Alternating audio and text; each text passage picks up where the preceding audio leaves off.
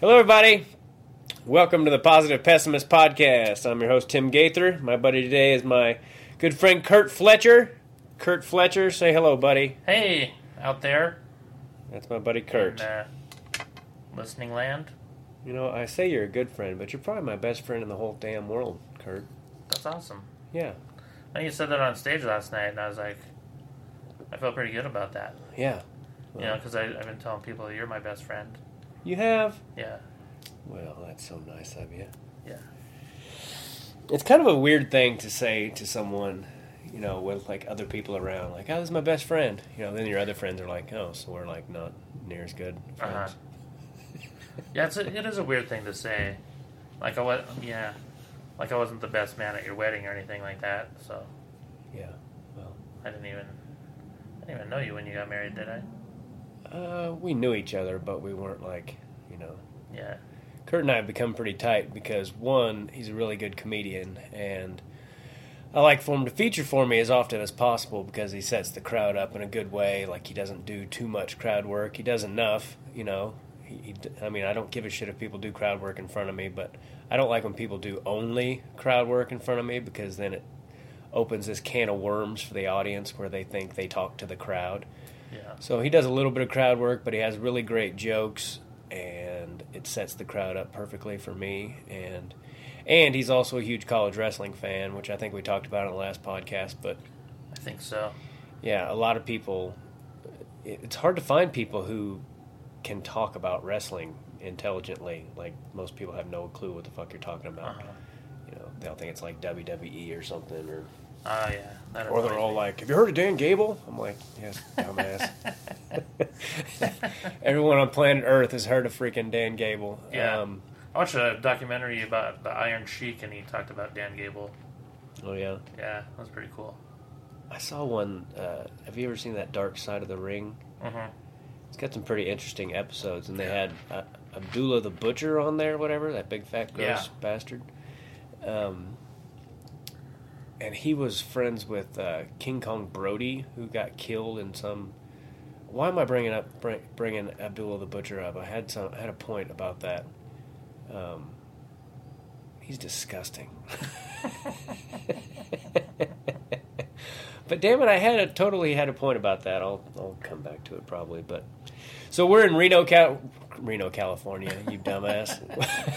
Yeah, this is on fire. Like, looks, the fire from California is here. Yeah, we're in Reno, Nevada, and we have a great view. We're at the Silver Legacy Casino working at the Laugh Factory, so the, the club is downstairs, which is always nice. I like when the Oh, room that's is yeah. I like when you're you can go back to your room in between shows and um, you know you know you're not going to get stuck in traffic because all you got to do is get in the freaking elevator. Mhm. So we've got this beautiful view, and I think we've actually left. We've been outside in. We've been here since Tuesday. It's now Sunday, and we've been outside one time. Yeah, and it sucked. Yeah, we walked to Walgreens, and the uh, air quality is just terrible because of the fires. Yeah, I was coughing the rest of the night after that. Yeah, you've got allergy-induced asthma too, right? Yeah, Or just regular asthma? well, regular asthma. Yeah, Or regular asthma. yeah. Yeah. So uh, anyway, are you having fun in Reno, Curtis? Yeah, I'm having a great time. Yeah. hmm Except for the Friday shows. Friday shows were bad. Wednesday was bad too. But you had that funny line. Oh yeah, yeah, yeah. That's my my new line when a crowd sucks. is I'll go. You know, I've been in front of a lot of great crowds, which is how I know you're not one. I've gotten to do that twice this week. Um, I didn't get a chance to do it, but yeah, Friday. I've I've forgotten about Wednesday because compared to Friday, Oh, Wednesday, yeah. Wednesday was great. Um, Friday we had uh, first show. We had this lady up front, and do you want to take it from here, Kurt? You know, uh, I didn't you- get to see you- your set. How would you describe her? Um, me? Okay, she looked like she would she would want to be like a Guns N' Roses groupie, maybe, without all the tattoos. Uh, Did she not have any tattoos? she had like a couple, but like not like like if you pictured a Guns N' Roses groupie, you'd definitely picture more tattoos. Yeah, But she was missing teeth, or at least a tooth. yeah, she was missing a key tooth. Yeah, one of the good ones. and uh, she had a haircut similar to Kurt's. So Yeah. I'll Plus, let- her feet were up on the stage. which is always kind of annoying. Yeah. Uh, I don't remember her feet being on the stage. She just right from the jump was one of those people that wanted to talk and then got all pissed off.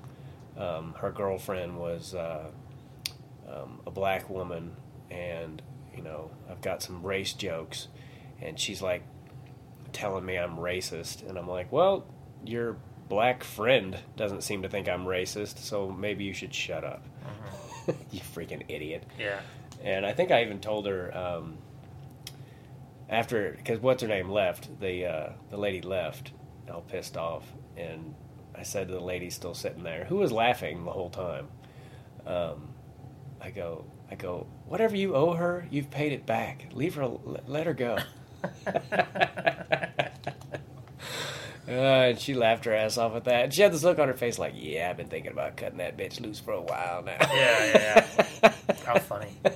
Yeah, I missed uh, I missed your set because, well, I have to take a shit. So luckily, the uh, hotel is in the same place as the comedy club. Well, I'm glad that my set made you have to take your shit. I was I wanted to watch because I knew that she was gonna fuck with you, and I knew you're gonna.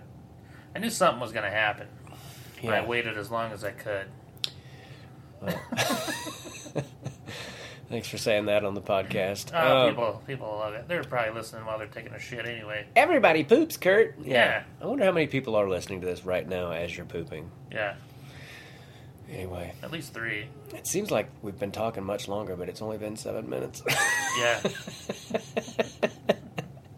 um.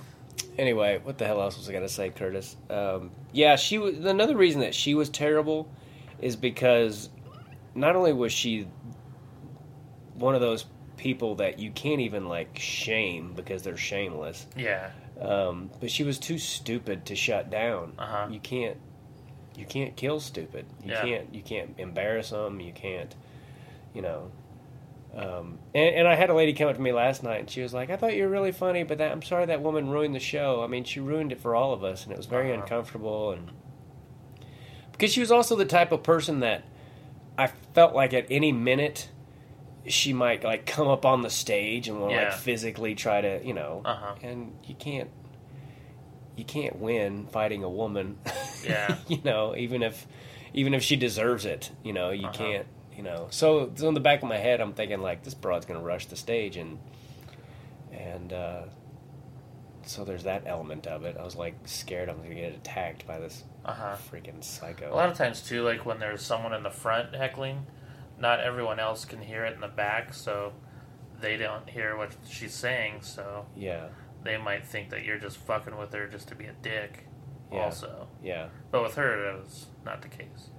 Well, and and it's gosh, it, I hate to say it, but I it's happened a lot in Reno. Yeah, Reno's got some weird hecklers. Like a few years ago, remember Patty? Oh yeah, I don't know if we ever talked about her. I don't know if I ever talked about her on the podcast, but she just sat in the front and just talked through the whole thing. hmm And there's nothing worse than that because you can't, you can't, like I said, you can't shut them down because they're just too stupid for it. uh-huh. She just kept saying, "I just have one joke. I just have one joke. I just want to tell one joke." And I'm like, "No, bitch, this is not your show." yeah. Ugh. I just wish that one one day some someone in the crowd will just fucking snap on a heckler and take care of him for you. Well, at one point during that show, it seemed like the crowd was kind of heckling each other. Yeah, you know. And one, and then when she le- she got up to leave at the end, you know, she had to make a big production of it. Uh huh. I'm like, bitch, you knew from the jump he didn't like me. Why didn't you leave then? Yeah. and then, uh, as bad as that show was, and as hard as it was to get through, the second one uh, may have been worse. yeah. You know, because then we had like eight women, and and I'm sorry, ladies, but it's always you. It, it's yeah. it's- don't bring a fucking group of women to a comedy show. Well, it's Go to Dave and Buster's or something. Yeah, it's very rare that I get men hecklers. It's Mhm. almost always women, and they they just so second show there was like how many of them? Like six? I think eight. Okay, Total. so there's eight women, and there's like the comedy crowd, and then there's a little bit of a a, a break in the audience. I'm not explaining this very well, but It's like an aisle for everyone to walk through. yeah. So they're in the very back of the room, and they were just talking non-stop. I had to. So the first thing I said when I got on stage, I was like, "Shut the fuck up!" Like before I even told a joke, I told them to shut the fuck up Yeah, because I knew they were going to be a pain. So I had to rush through my jokes like without pausing because they were the type of people that once there's a pause, they're like, "My turn," yeah, and fuck, that's annoying. Yeah. You know what I should have done is I should have had my camera queued up to where, um, where that the the very beginning of that, um, of my set with them. hmm Maybe I should just pull that out. Yeah. Where the hell is my camera? If I pause this, is it gonna stop us? I have no idea. It's your thing. Yeah. What are you good- recording on? It's a good point. This is called an iPad. Okay. We can we can I know how to like edit the stuff in there if that's what you want to do. Like edit in the audio or whatever. This is riveting listening. Uh, hang on, everyone. A very professional uh, setup we got here at the Tim Gaither Positive Pessimist podcast. I think this is it. Yeah, we don't want to listen to any of that. Here we go. the audio is gonna sound like crap if you're just gonna play it off of there. You're gonna sound like crap. You don't know. Are you a doctor or something? Where'd Sheila go? Pete. My name is Tim Gaither. I'm a 45 year old straight white Christian male. Oh, and your camera is in the back too, huh? So you picked it all up. Are you gonna talk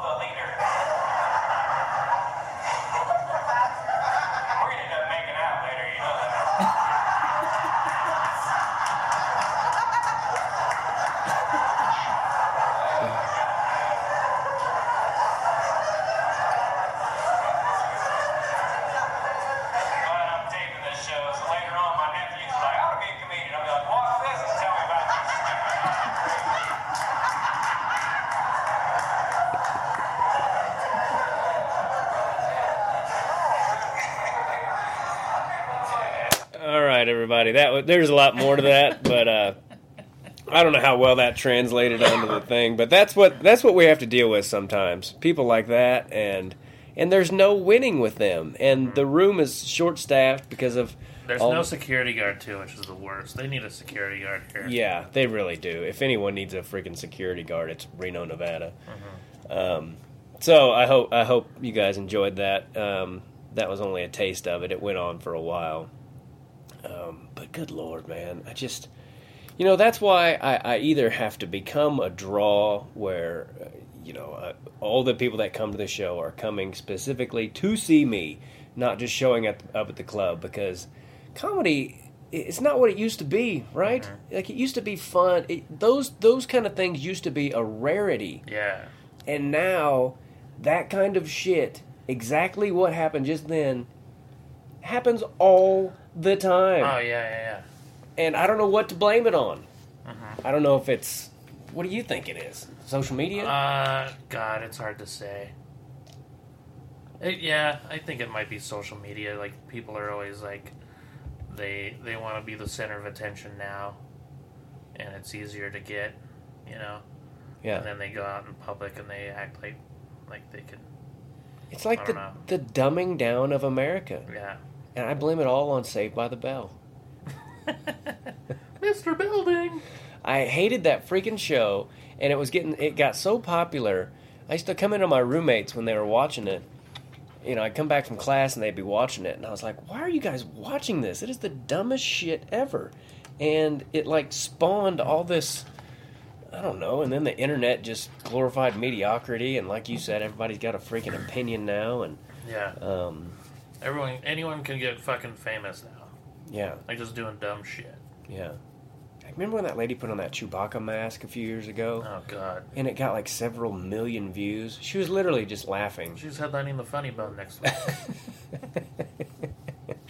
yeah, um, yeah, I've joked about that before. Like, I think I did joke about it. like, I think I'm going to be opening for that bitch soon. yeah. Um, it, it's just crazy, crazy town. Um, Yeah. So, what's been your favorite show of the week so far? I really liked the Saturday Late Show. yeah, they were great. Yeah, they were uh, no hecklers at all. Just big laughs. They really seemed to like the dirtier stuff too, which was nice. yeah, Yeah. yeah, yeah. I can't, I can't say insensitive, sensitive and stupid. I- I wish there was some kind of test, like to see if you're sensitive or stupid, and if you're two of either, you can't get in. Yeah. And if you're both, you have to leave the building. Uh huh. Yeah. I wish there was some way to test people for that because, God, there's nothing worse, man. Than I, I, I can't. You know, I've heard comics say like, you know, a groan is worth two laughs to me or something, and I'm like, that's just because you're not funny. I can't stand when people groan. Oh, Yeah. oh my God! Don't say that. Oh, why? Yeah. Shut up. It's a joke. She's not here. That didn't even really happen. You Yeah. idiot. You know. Like I, I, that line in the beginning of my act where I go, "You look prettier with the lights in my eyes." I've had people go, "Oh," I'm Uh-huh. like, "You don't even know this fictitious person." Yeah. exactly. oh shit. Um, you should tell the uh, your listeners what that lady said uh, after your show last night. Do you remember about Biden? oh, I've got this line in my act sometimes where if I can't remember what I was saying, I'll go, "I can't remember what I was saying." This must be how Joe Biden feels all the time, and that's all. That's the only Joe Biden joke I made. And good lord, you could certainly you could talk about how stupid that jackass is for a half an hour. Um, so that's literally the only thing I said. And she comes up after she goes, "I enjoyed your show until you made jokes about Biden. That's what divides us." Because I give this little mini speech at the end about not letting them divide us and all that, and she goes, "That's what divides us." And then when she walked away, Kurt goes, "Jokes divide us, Tim." like, you know, no shit. I mean, people are just so delusional about, Yeah. you know, Yeah, you can't make you can't make fun of the guy I voted for. yeah. I'm not gonna laugh at you the rest of the night. Yeah. And then the lady she was with got up and left, and I guess she said something like, "I'm glad I got comped in here tonight. Oh, yeah. Glad I didn't pay for this shit." I'm like, I'm like, every, literally everyone else in the room was having a great yeah, time, yeah. and she decided to get. This one fucking joke. Yeah. Yeah. I don't even remember what the joke. Well, actually, I do about Obama. Yeah. Yeah, but anyway, if you want to hear that joke, you'll have to come pay for a ticket. Um, No refunds. yeah. So Curtis really recently um, hit your 20 year mark. You had a 20th anniversary show in Albuquerque. Yeah, that was awesome. Yeah. Who set that up for you? Um. Well, I, I was I was the one that set it up really, but like I had a, a comic in Albuquerque had a venue that she's starting to do a showcase at, so she she decided to have my show as their first showcase. Cool. So they've been doing some open mics there and everything, and it was a great setup. Like it was cool. Like it was set up like a comedy club and everything, and it was just uh, the lighting was perfect and everything, and it was just uh, Yeah. it was cool. Good Cool audience. spot. Good audience, except for one dirty twat, a comedian who I didn't put on the show, Yeah. and she was like one of those fucking hecklers we talked about earlier. Like she would not shut the fuck up Yeah. as a comic. Yeah. God damn it! Yeah. I wanted to kill her. But I mean, other than that, though, the show was really good. Everyone killed, and it was a cool, uh, good turnout. I got to see a lot of old friends I hadn't seen in a long time, so that was cool. Well, that speaks to how much people like you because you know you're you're one of those guys. I feel like if if you run into someone and they're like Kurt Fletcher's an asshole, well, you're probably the asshole because everybody likes Kurt, and uh, you know there's only a few people. Uh, few people all say that about that, you know, the whole asshole analogy. You know, like if you meet that guy and you don't like him, you're a, you're a dick. Yeah. You know, I feel like you're one of those people. So Well, thanks, buddy. I'm sorry I couldn't come to your show, but um, Oh, it's okay. That was uh, nice that you made that little video for me. I had a few of those. That was cool. yeah, but mine was the best. I know. Um, that was more of a question than. Oh, I thought you were. What is your uh, What is your favorite place to do stand up? If you had to pick a place, Uh, man. That's tough. I really like Laffs in Tucson. That's one of my favorites. But I also love Fort Worth Hyenas and Loonees in Colorado Springs. yeah, Like, I just, I've been going there so long, I can just, I don't know. That's like, that's, that's like my home club, even though I don't live there. yeah, those are all great rooms. Um, what was the first one you said? Laffs Tucson. Laffs in Tucson. The audience is there. Holy shit, man! Yeah. I mean, I'm one of those comics that, you know, if the club owner tells me to do 45 or 50 or whatever, I try to do it to the minute. But that was one of those. I had a show there where I did 15 minutes, and it was like all crowd work right off the jump, and then. And then I said in my head, okay, now I'm going to do a headline set, and I uh-huh. did, and I did a full hour. I rarely do a full hour because mm-hmm. it just seems too long to me, you know. And you know, I know some comics that'll do like Me an too. hour and twenty, and that's too long. You know, Yeah. even if you're even if you're funny, it just seems It's hard to watch someone for that long. Like, Yeah. even if you do enjoy them. yeah, it's almost Like airy. George Carlin was one of the few people I could watch like for a long amount of time. And I think it was because his he would change stuff up a lot. Like you know he would talk about politics, but then he would like throw in fart jokes and his Yeah, you know yeah, yeah. Carlin was great, and Richard, who I'd like to have on the podcast, he uh, is the manager at the Comedy and Magic Club, and they still haven't opened yet um, at all. But he told me that that Carlin would come in and literally do his entire show into the mirror. mirror, yeah. Yeah. Word for word. uh huh. He would even do like the act outs and everything. Yeah. And then he would go into, uh, you know, and then he would go on stage and obviously do the same hour. But he didn't, the words were very important to him. Like Uh-huh. he did all the, you know, there's a reason for all of them. And, and somebody told me that once that they saw him at like a sold out venue.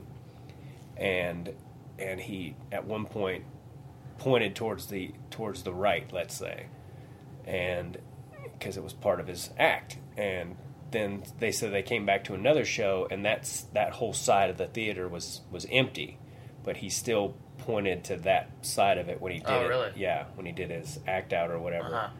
because that's how he did it. Yeah. He wasn't worried about whether or not the people were there. I don't know if that makes sense to people listening, but um, So, but he his, he was very regimented in the words, and that's why he couldn't stand hecklers. Uh-huh. You know, because the words are important, and sometimes if somebody heckles or even coughs or something or drops a, a glass at the wrong time, Yeah. and the people don't hear the words, even if they just miss one word, sometimes it'll screw up the whole joke. Uh-huh. So that's why I get so upset with people who sit right in the front and just talk after Uh-huh. everything. That's the worst kind of heckler because I'm like, you're not allowing people to hear everything, and they need to hear everything. Mm-hmm. And then if you, know? have to repeat it, it doesn't have the same punch. yeah, and that's stupid. that's why those ladies, and you know, you could kind of, you, you may have been able to hear it on there, them saying like, "We just wanted to laugh and talk and have fun with you," and I'm like, that's not how it works, bitch. Yeah. You know, like I, I'm, I want you to have fun, and I kept trying to say that to them. I want you to have fun. If you'll just be quiet, maybe you will. And They're just like, no. Like, Yeah. Well, I don't know what to do with you. You know? Yeah, they ruined one of my favorite jokes that I even had like a callback to and everything. And I was gonna redo the joke, but it, I, there was no way I would have got like the big laugh like it normally does. Yeah. So, I- so I kind of shit on them and I told them to fuck off, and I hope they had a shitty birthday. That's right. One of them had a birthday, and somebody told me that that town burned down like two years ago. oh, really? Yeah. So Fucking get over it, Shelly, you dumb bitch. so it's not like it just happened, and Yeah, and I was curious about how to how an entire town burns down, but I'm sure it was arson. anyway, let's. But uh, uh, I, I, so I just read. Um, don't- you know Dennis Blair? He was George's opener for a long time. Yeah, I know who he is. I think I did a show with him once. He wrote a book about like opening for uh, a bunch of celebrities and stuff, and there's some cool Carlin stories in there. Oh yeah. But he talked about how George would, you know, uh, perform in front of the mirror and stuff. But he's also really good to his openers. Like if people heckled them, he would come out before, before he would start his set and kind of rip the crowd, you know, for heckling and shit. I thought that was really cool. And then and then And leaves. then he would no, then he would do his set. Oh okay. but yeah, I just kind of shit on him, like, Yeah. yeah, Yeah, it's extremely rude, and like I said, it's not just it's not just bad for the performer; it's bad for the people in the audience, which is what that lady was telling me last night. She was like, "I felt cheated," and I'm like, "That's Uh-huh. exactly what happened. You got Uh-huh. cheated out of seeing, you know, the show that Yeah. you paid to see, and they're not cheap at the, you Oh, know, yeah. at, you know, Casino Laugh Factory. That's it's they're not cheap tickets. I think Mm-hmm. in Vegas they're like, and I, I haven't had that kind of problem in Vegas because they're really good there with uh, security and, Oh, and they've got so many people working the door and it's really professional Mm-hmm. setup and and the people that work here are great. There's just not not enough of them. there's not enough of them and and they're trying to get back on their feet with all the shit that's happened in the last year and I read today that the the flu in the year 2019 and 2020, you know that span was 28 million and the flu numbers from uh, 19 from 1920 from 2020 to 2021 was 27,000. So it went from 28 million to 27,000 in flu cases. And they recently came out on the PCR test basically admitted that they can't differentiate between the flu and COVID and they also can't differentiate between the flu and uh, the Delta variant. And it's like we've been had, guys. I wish people would just wake the fuck up to the fact that we have been had. I'm not saying COVID's not a thing or it's not out there, but it might not be. I've heard people say this complete thing is just all this is is a variant of the flu, and yeah, some people die because people die from the fucking flu mm-hmm. every single year, tens of thousands of them, just like you know, and they they've taken the death numbers from every other, you know, if they died of COVID but they got hit by a truck, uh, you died of COVID. It's like, and they've done that a lot. Anyway, it fucking drives me crazy. I don't have a question for it. I don't even know why I started talking about it, but um, I think it's because we're at this casino and everyone is walking around in masks Uh huh. and it, it's just like this well we were told to do it so we're doing it it's like that's why this is going to continue because people won't just collectively stand up and, and, and then you have the people that are genuinely scared and believe all this bullshit but uh, i'm just going to say it it's it's a freaking lie what do you think about it all curtis Yeah, I think a lot of it is horseshit too. yeah I I really don't watch TV. I don't read about it at all. I just Uh, like I leave my TV off. I try not to read about it on social media and shit like that. I usually mute people who talk about it. So I'm trying my hardest to just like fucking not read anything about it. Yeah. Well, it's uh, and it's it's almost impossible. there's so much propaganda uh, about a lot of things this year, but we've got this uh, Spectrum TV or whatever, and we rarely watch TV. Sometimes we'll watch something on Netflix, but I'd even like to get rid of that. Um, but we rarely watch TV, and we need to get rid of it because our cable bill is like two hundred dollars a month. We don't even use we don't even use this shit. Um, but when you turn it on, it automatically goes to this Spectrum News, Oh, and it's just pure propaganda. Oh, Yeah. here's all the you know, it's it's just bullshit. Um, and and we're flooded with it, and you can only hear if if you turn on the news, you can only hear one side of it. You can't hear Uh-huh. the, all the people, all the intelligent people being like, eh, "This is not what they're making it out to be." Blah blah blah. Like no, and now they're labeling those people terrorists. Anyone who thinks that anyone who's against the COVID measures or whatever are considered terrorists. Mm-hmm. That they're what the fuck? What? Yeah. you know um, and, and just like with the whole youtube has taken down two of my videos and one of them they said we violated their hate speech and one they said i had medical misinformation Oh really? which again i've said this before but if, if you're coming to the tim gaither positive pessimist comedian podcast for your medical information you're a dumbass and you know i can have my opinion and if you don't check any further into it well then that's on you stupid yeah. um, yeah, freaking drives me crazy. And and and hate speech, that can just be anything they don't like. They'll take it down and say it violated hate speech, which sounds good to people because oh, you shouldn't be hateful. And it's like, well, first of all, I wasn't, and second of all, that's just a broad term for them to take down anything they don't like, mm-hmm. and that kind of thing. That's what leads to the erosion of the First Amendment and communism, you mm-hmm. know? And people don't see it, and it just, it just freaking drives me crazy, dude They dude. took down a video that I put up one time of it was like Hitler speaking, but I changed his voice. I was like, "Hey, everybody, thanks for coming out. Uh, we're gonna have a spaghetti dinner next Wednesday." but they flagged that for hate speech. Really? Yeah, Because it was Hitler? yeah, Yeah.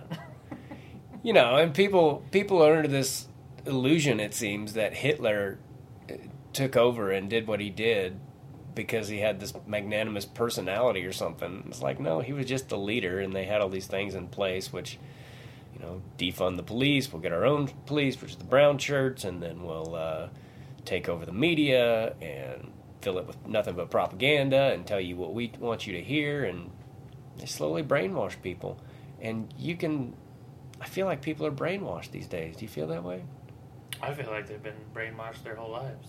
Oh, yeah, absolutely. Yeah, I feel like it starts with church. I know you probably don't feel that way, but Well, what do you mean, though? well, like the like I don't, I don't believe in God. I know you do. I'm sorry for bringing that up, but It's okay. uh, I just think You're the one who's going to burn in hell, not me. So. well, we'll see about that.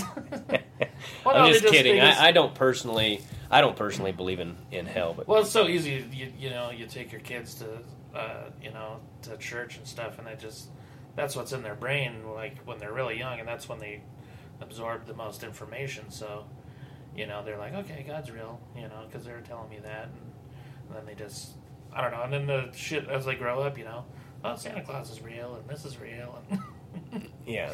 you know, Yeah, um, I, I see what you're saying. It, it depends. It really depends on the, the church you go to. Some churches, you know, the, the and the people that, that attend those churches are just as full of shit as anybody. Yeah. and they think it's just a place they show up on Sunday and and God's like watching and marks it down in His book, and then you Uh-huh. got a better chance to get in heaven. But you know, I, I have a different belief, I think, than some people. I don't think of God as like this judgmental old man in the sky watching everything yeah, and judging yeah, when everything. You explain that to me, like that makes more sense than yeah, you know, I feel like we all have God in in us, and and uh, w- I feel like when you pray, you're mainly just talking to the best part of yourself that knows what to do.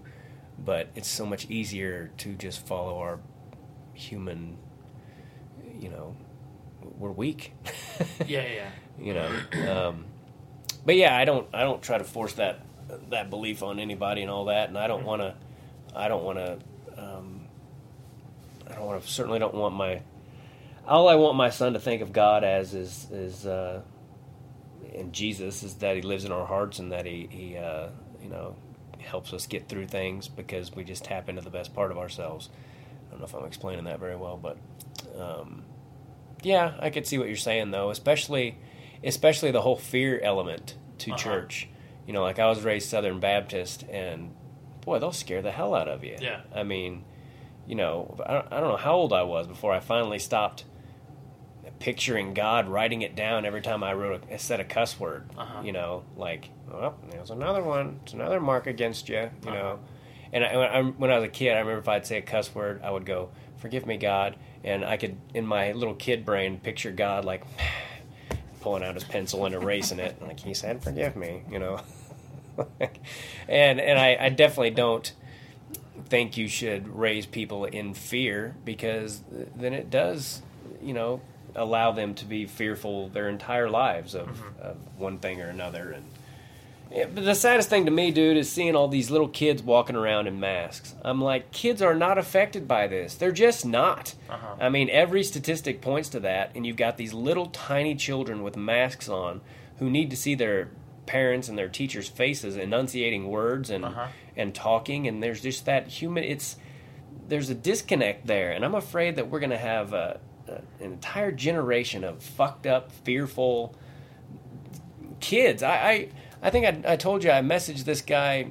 I needed help on some project, and I just put out like a um, I put something on Craigslist. You know, anyone who knows anything about editing or something.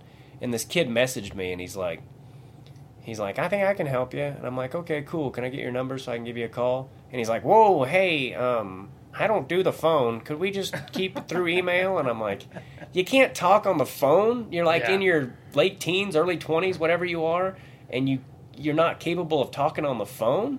How are you going to get through life? And Jesus, I don't understand that. Well, it seems like a lot of kids are going to be screwed up before the mask thing anyway because of all these online video games or shit. Like my nephews, like just nonstop playing video games, like Yeah. all day, and they don't go outside and do anything. Yeah, yeah, oh, and the people they do talk to is like what through a headset. Yeah. People they're trying to kill. Uh huh. No, I killed you. Yeah. Dude, did you play guns when you were a kid? Yeah. Oh yeah. That was my favorite thing in the world. Just run around the neighborhood and have guns and like hide behind stuff. Like, oh, Oh, there's yeah. my buddy. Pow pow! I got you. Oh, you we had real guns. We had uh, Oh, not yeah. real guns, but like like we didn't use our fingers as guns. Yeah. We had uh, well, we used squirt guns. We had like uh, ones that looked like like old school gangster guns, but they're squirt guns. Only the poor kids didn't have any kind of gun. you know. the little cap guns. Yeah. Um, dude, I'm I the sheriff. I had this one that had like a freaking clip, and I remember paying seven bucks or something for that thing, and I thought that was so much money for something. But this thing looked as legitimate as you could. It had a little Uh-huh. clip, and you put the caps in there, and when you'd shoot it, the caps would pop off the top, and and there's nothing better than just chasing your friends around the freaking neighborhood. Yeah. You know, fake killing Break each yourself. other. Yeah. fake killing each other, and there's always that dick that you didn't get me. I'm like, Yeah. yes, I did, you dick. you know. Yeah. yeah, it was fun, man. We also we also used to play. Uh, we used to play hide and go seek, and there was this Yeah. kid. There was this kid named uh, Bruce Hunt, and some of the other kids. You know, I was in like second grade. My sister was in like sixth grade, so the, her friends were a little older, and they started calling him Bruce Cunt. And I didn't know why they would laugh at that. Uh huh. But when we introduced him to my mom, we were all on the porch getting ready to play hide and go seek, and my mom comes out, and I go, "Hi, mom, this is Bruce Cunt," and everybody started laughing, and, and I had no idea why they were laughing. Just like the first time I heard the word boner, Uh huh. I was with my brother's friends in the back of a truck riding to like a soccer game, and one of them said boner, and they all started laughing, and I'm like, "Yeah, boner." Oh, that's so funny. uh, when was the first time that you? Uh, what made you want to be a comedian? Um, so I was uh, four years old when I wanted to be a comic.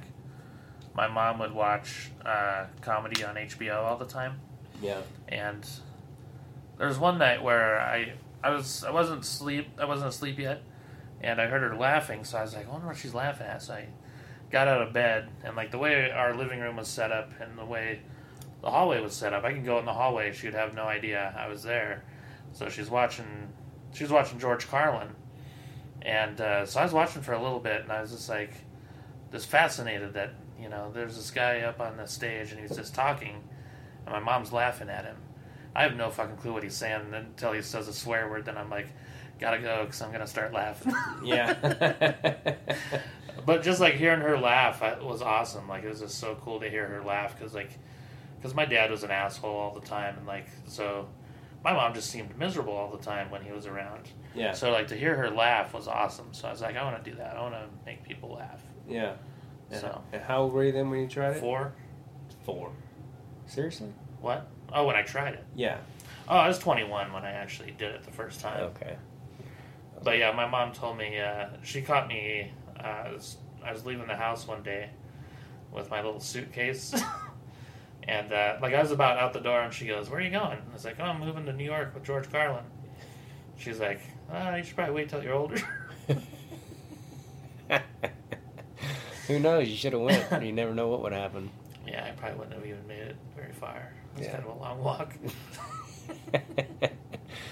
yeah, you know, God, I miss I miss the comedy of people like George Carlin and Bill Hicks and Sam Kinison and people who question things. Like, mm-hmm. I'm not saying there's none of those guys left.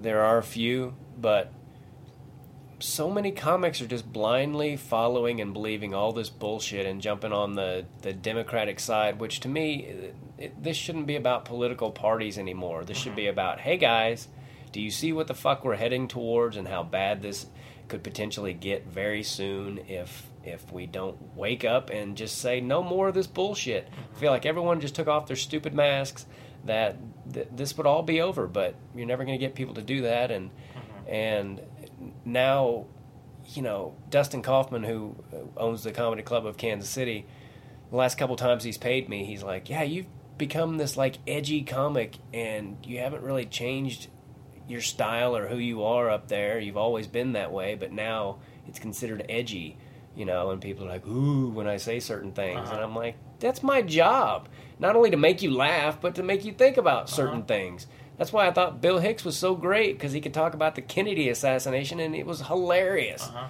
you know and sometimes i talk about things and they laugh and then other times they just stare at me and i'm like damn it these things need to be talked about and why are comics why do you think they're like that these days you have any opinion on that Um, I don't know.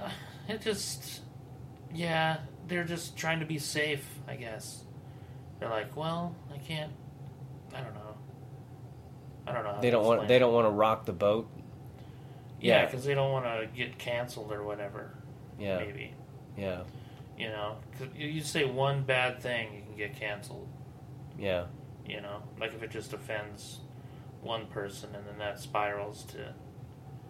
You That's know, what drives me crazy too. Like, like you'll hear. I've never done a cruise ship, but I've I've got a lot of friends who do, and they say that like, if you get too many complaints, well, let's say there's 300 people and one person doesn't like it, Uh-huh. and they walk out and complain, and like the booker calls you the next day or whatever because they Uh-huh. complain. It's like, well, is there any way to talk to the other 299 people who had a great time? Yeah. It seems like we spend so much time in this country focusing on um, such a small percentage of people. You know, Uh-huh. like like oh, this woman was a was racist at a KFC in Tennessee and you know in backwater Kentucky and Uh-huh. and that she's just a she's just a sample of. Uh, microcosm of all the the racism in this world, and it's like, well, Yeah. that's that bitch. You know, Yeah, why do we got to give her so much attention? You would never listen to her on any other topic, her opinion. You wouldn't give a shit. But Mm-hmm. if she's racist, all of a sudden she represents everybody. Yeah. You know, and that's the same thing with somebody at a comedy show who doesn't enjoy it. And I saw Troy Baxley one time. He uh, he was explaining to the crowd how hard it was to do stand up yeah, because it he was he was having a rough rough show. So he brought there's this young punk looking kid. You know, he's got a bunch of piercings and stuff. He's like, "Here, come up on stage." And then there's an old ass lady, and he's like, "You come up on stage." He's like, "My job is to write material that's going to make both of these people laugh." He's like, that's how fucking hard comedy is. Yeah. Troy Baxley, for the people listening who don't know who he is, is all the proof you need that comedy is not a fair business. You know, like sometimes you'll hear people be like, "Oh, you must not be very good. I never heard of you." Well, that's just because comedy's a shitty business. Like the fact that you haven't heard of Troy Baxley and Brian Burgess and J. Scott Holman and and we could sit here and, and na- name twenty people that are that are ten times funnier than any of the buttholes you see on Netflix. And uh, like, who else would be some examples of that Um, besides us, of course? yeah, Tim Gaither for sure. Um, man, I'm drawing a blank. Yeah, well, we could pop off twenty of Yeah. them. Name four. Well, that's good too. Yeah, that's pretty good. But yeah, there, there are a ton of people, and Troy Baxley, God, he's freaking. I mean, Kurt just tell. I worked with Troy a long time ago, but um, I used to open for him every time he'd come to Albuquerque. yeah, Kurt knows him really well, so he's got a lot of Troy Baxley God stories. it, And, just one of the best, man. When he was on top of his game, yeah, he was untouchable. He was so goddamn good. he could make anything funny. Like Kurt was telling me last night that, you know, I was telling him that I always put a lot of ice in my drink because I like to just put the straw in my mouth without have without it having to, you know, search for it or you know, it looks a lot smoother when you, you can just put it in your mouth without looking at it. and uh, and Kurt was Kurt told me that Troy Baxley tell the story, Kurt. He went to take a sip of his drink, and the straw stabbed him in the cheek. So he took the straw out of the glass and threw it. He said, "Fucking straws are dicks." I love Troy Baxley's stories, dude. And he Uh, could make he could make a joke out of anything. Like even like the wait staff. Like uh, you know, the headliner always say, "Give it up for the wait staff" or whatever. yeah. His joke was, if he didn't like the wait staff, he would go, "Hey, give it up for the wait staff uh, here." And uh, they they're actually voted the uh, best wait staff in America. Unfortunately, they're in Las Vegas accepting an award this week, so we're stuck with these dipshits. yeah, one time um, when I worked with him, we were in, I think it was Minot, North Dakota, and and we went bowling, and uh, I think he turned this into a joke, and I told him if he didn't, I was going to take it from him. Because he we were bowling, and he he goes, look at those kids, and he has a real distinct way of talking too. He goes, look at those kids, they're eating and they're bowling. Think of all the piss and shit and boogers and nasty shit that goes into those balls. And they're eating and they're bowling. If those kids don't get sick, they need to buy a lottery ticket. he did make that into a joke. He even added on to it. He's like, uh, like if they don't get sick, he's like, yeah, I'm gonna go down to the hospital and lick the magazines in the waiting room.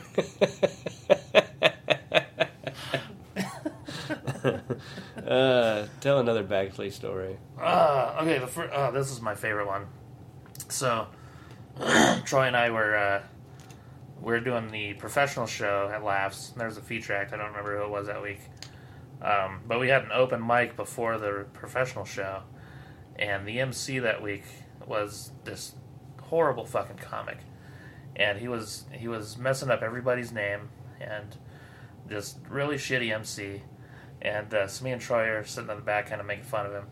And uh, Troy goes, "Watch this!" And he walks over and he starts talking to the MC. And I'm I'm thinking he's like giving him some advice or something like that. But then he like he's he's still standing over there and he looks back at me. He's got this big old smile on his face. I was like, "Oh fuck, what's he gonna do?" So whoever was on stage gets off, and then the MC goes back up there and he goes, "All right, everyone." Uh, we got a first timer coming to the stage. Please welcome Joshua. And Troy goes up there. and he uh, he doesn't even go to the center of the stage.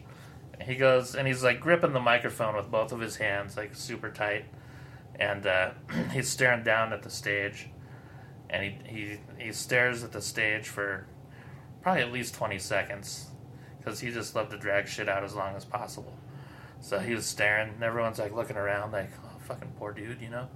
And then uh, he finally he looks up and there's like a big crowd and he like looks around and he goes, "Fuck this." and he just sets the microphone down and runs off. Troy did that. Yeah. that was so funny because like most of the people didn't realize he was the headliner, you know. Yeah. And then later on, like the people who stayed for the show, when I brought him up as the headliner, they're like, ah, that motherfucker. Plus, his intro was really funny. It was uh, he was voted Black Entertainer of the Year in 2006 or something. and he's like the most pasty white, redheaded dude you've ever seen in your life. he just goes up there, "What's up, bitches?"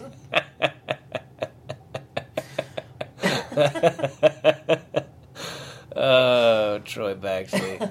Yeah, man, he yeah, I was love that funny. dude. Yeah, same with a guy named Brian Burgess. He was just so brutally funny. And the first, I before I started doing comedy, after I graduated from college, I went to a few to watch the open mics, and he went up, and he had this just really dry sense of humor. And I don't think I've ever laughed. I don't think I've laughed that hard in 15 minutes mm-hmm. in my life. Just from start to finish, he was just killing me, and he had this perfect timing. And I looked at my brother, and I go, "That's what I'm talking about. That's how mm-hmm. good I would like to get." And he was also one of those guys that just broke down comedy for you. He'd be mm-hmm. like, I'd be like, what do I need to do to headline?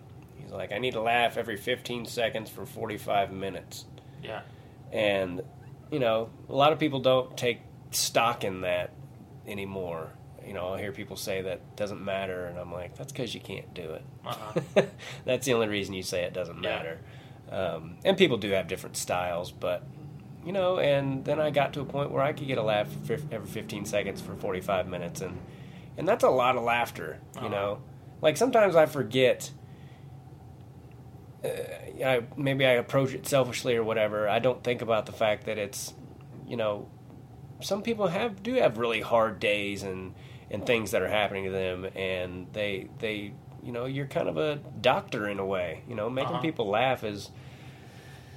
They've done studies. It's really freaking good for you, Yeah. and uh, so that's another reason I get pissed off at people who ruin the show. I'm Mm-hmm. like, you know, there's probably somebody in here who really needs this, and you're being rude and Mm-hmm. fucking it up for everybody, and it's just, I- I get, I take it personally. Yeah. So yeah, I do too, man. It's uh, it's frustrating. Do you do you can you remember one time that's been the absolute worst? The absolute worst. Um, we can edit this silence out, right? No, it's okay. We all. I'm just know. kidding. Uh yeah, there was uh I think it was Colorado Springs. It was a bachelorette party. And there's just nothing you could do, you know. And they were half the crowd, so they didn't kick them out. Yeah, So I just had to like. Luckily, I was I was just doing thirty minutes, but still, it seemed like like an hour being Yeah. out there. Like it was just like I'm fucking sweating, like. And I feel bad for the rest of the crowd because you know there's nothing you can do. You have to make the show about them. yeah, Otherwise, they're gonna get pissed off or they're gonna fucking, you know. So then the other people can't enjoy it, and that that's what pisses me off. It's like yeah. you know you have to make the show about them. You know, one night I was in Detroit, uh, Royal Oak, Michigan, at, at uh, Mark Ridley's Comedy Castle, and they had nine different Jesus. bachelorette parties at one show. Oh my god. I mean, I don't even know how that was mathematically possible, but Yeah. nine of them showed up for one. uh, You know, it was like the Saturday Late Show. Uh, It was just like playing whack a mole the whole freaking Yeah. time. I mean, it was absolutely brutal. Um, but that wasn't the worst. Actually, here in Reno a few years ago with that Patty lady, yeah. the room was packed. I mean, you couldn't fit another person in there, and it should have been the best show of the week. And she Mm-hmm. just ruined it. And she was, again, not really a heckler so much as she just had something to say after literally everything. And Yeah. halfway through, you know, you'd be setting up a punchline. Oh, that happened to me. I I really thought at one point, I'm going to kick this bitch in the face. Uh huh. And I almost always, 99.9% of the time, have sold merchandise after my shows. And that was the one time mm-hmm. that I just went straight to my room. I was like, Yeah. I'm going to get violent. Mm-hmm. I wanted to murder her. I had a guy in Colorado Springs one time. I think I told you this before. I was hosting, and I was still pretty new. Like it was probably like 2005 or something.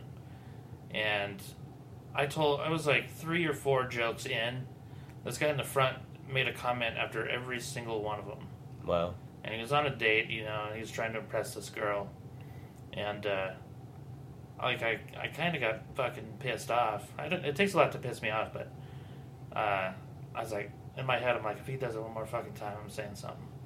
And sure enough, the next joke, he says something.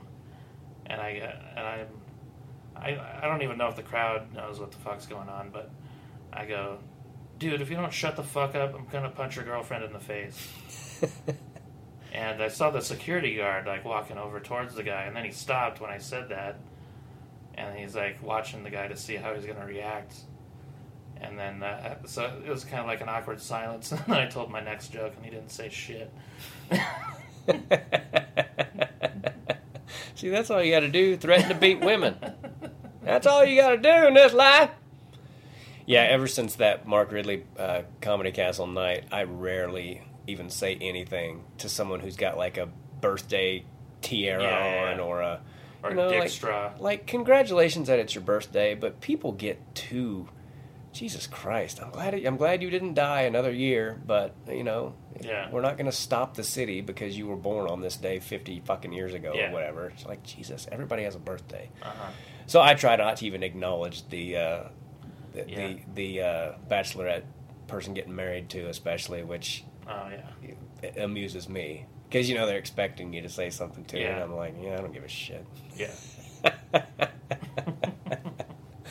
I also don't like when managers come up and tell you there's someone up stage right who's talking or being rude or whatever. Because then I like yeah, to just like, shut them the fuck up. yeah, either that or just let me handle it organically if they say something. Don't Uh-huh. make me go up there with it already in my head like, oh, this person's going to be a problem because Yeah. sometimes you can jump on them too quickly. Uh-huh. You know, scoot their chair back to go pee. What the? Yeah. yeah, that's, I, I remember I used to tell you, and then you told me not to, so. Yeah, it just works better when you're not, you know, when you don't have some. That's why I don't like when people I know sit right up front. It's like they Uh-huh. expect us to talk and like, yeah, I, I know we went to middle school together, but it's not going to be funny to these people. Yeah. you know.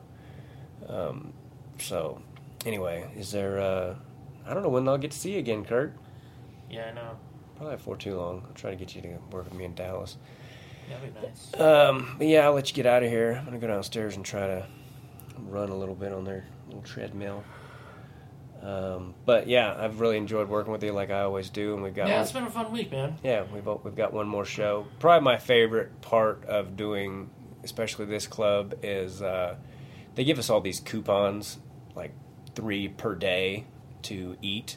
So Kurt and I usually have at least a meal or two down there, and Reno is one of the best places on the planet to people watch. and uh, we basically just sit down there and, and make fun of people. Statler and, Statler and Waldorf, it. What's that? the two jerks from the Muppets. Oh.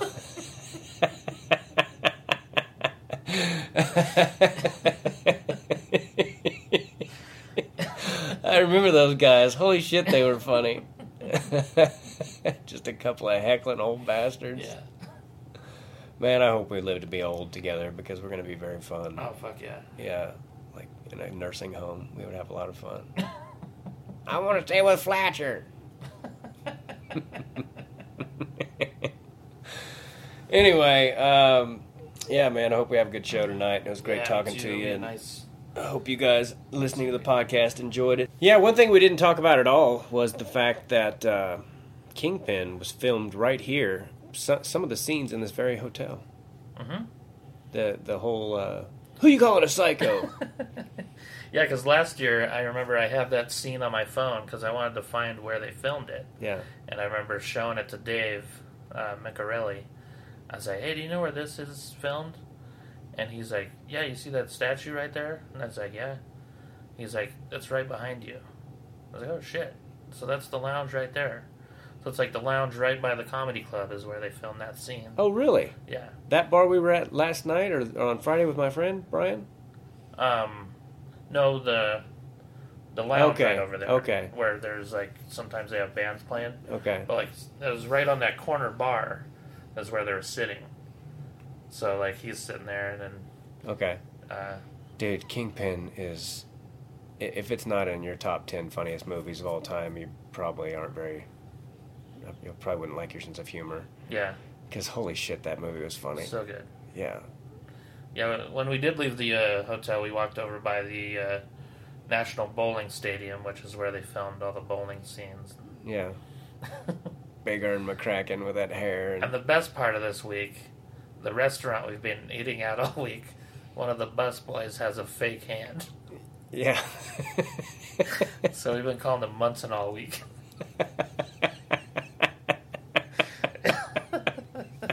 Not to his face or anything, Yeah. I but mean, he wouldn't get it anyway. yeah, he's too young. Um, but yeah, and he's he's spot on with the water. He's I mean, you take a drink of it, and he's over there to fill it up. Some of these buttholes, you'll be sitting there for an hour with no water. Yeah. Like, hey, I tipped you way too much as it is. Can you bring me some water, you dick? what what were some other funny kingpin? Um, hey, everybody, there's a big shit cloud coming. yeah.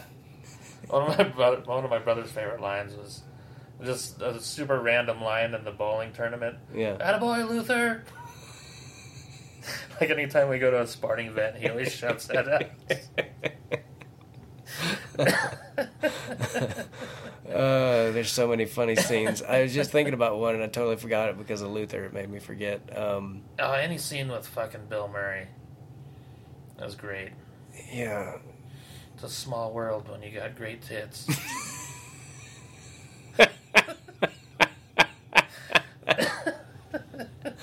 He is so good at being like a complete, just irreverent asshole. yeah.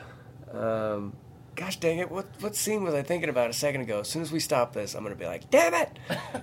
um, man, there's so many funny kingpin moments. Oh, I like when they're when he goes, well, well, brother Hezekiah, you know what they say. You know what the Bible says about not forgiving people. And he goes, no, brother Munson, tell us what the Bible says about not forgiving people. He goes, well, it's against it.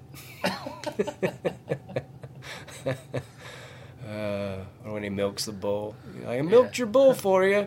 Sure tastes a, good. Want to got a boogie hanging? Yeah. we don't have a bull. Oh. I love, Woody Harrelson's great too. Yeah. His dad is a contract killer. You Really? know that? No. Yeah, look up some stuff about his dad. Huh. How did you find that out? Is he in prison or dead? Oh Probably. yeah, he, I, he might he might be dead. He's definitely in at least in prison. But he was a contract killer. Does Willie Woody ever talk about it? I think he did. Yeah, Okay. yeah. Well, look it up though. It's pretty interesting. Cool. Well, unless you have any other kingpin moments, we'll. Uh... Kentucky. uh, dude. Is there anything you would like to plug, Curtis Fletcher? Um, plug. Uh, that actually reminds me of another Troy Baxley thing. All right. Some lady was, uh, she was kind of heckling him, and um, she said she owned uh, like a salon or something. And he goes, "Well, what's the name of it? I want to plug your place." and then she says it, and then he goes, "I want to plug your place." he just kept saying it. and she didn't get it. she kept saying the name of it. And he's like, I want to plug your place. Uh, Getting the joke. yeah. But yeah, my website is funnyfletcher.com. That's where I post all my uh, my uh, tour dates, and I have a podcast in the Rye Podcast. And uh, yeah, that's about it. Cool, man. Thanks, buddy. So, you, you think I should just try to do nothing but crowd work tonight? Maybe that'd be kind of cool to get a video of just crowd work. Yeah, but anytime you plan crowd work, it never. Yeah, You can't force crowd and work. that's the thing too about the Friday show. Uh, once you did all that stuff with that lady, like the crowd just seemed exhausted after that from laughing so much, and they're like, yeah. "All right." Yeah, sometimes it's all hard to and follow. then going into yeah, going into your material was yeah, sometimes it's hard to follow material, even good material Yeah. with uh, with crowd work because it just puts them on a different in a different place. yeah, because it was. I mean, if it was like just a minute or two, it would have been fine. But yeah, that that drug on for like seven or eight minutes, didn't it? yeah, Yeah. Anyway, um, but yeah, when when crowd work is going well, it's it's uh, it's a lot of fun. hmm But keeping it going, it's fun is- to watch too. Yeah. Well, it was great talking to you, buddy. Uh, too, pal. funnyfletcher.com. Is that right? Yep. Check him out there and uh, follow In the Ride podcast. Kurt's one of the best guys and best comedians in the country. And uh, so, yeah, it's always great talking to you. And that's it. God bless all of you. Thanks for listening. Oh, as always, go to makingithappen.com, M A C A N it ithappen.com. Help out little Bo Macon and his family. And if you haven't subscribed to my YouTube, it's youtube.com slash Tim Gaither. And uh, so, yeah, there you go. God bless all of you. Take care. Bye.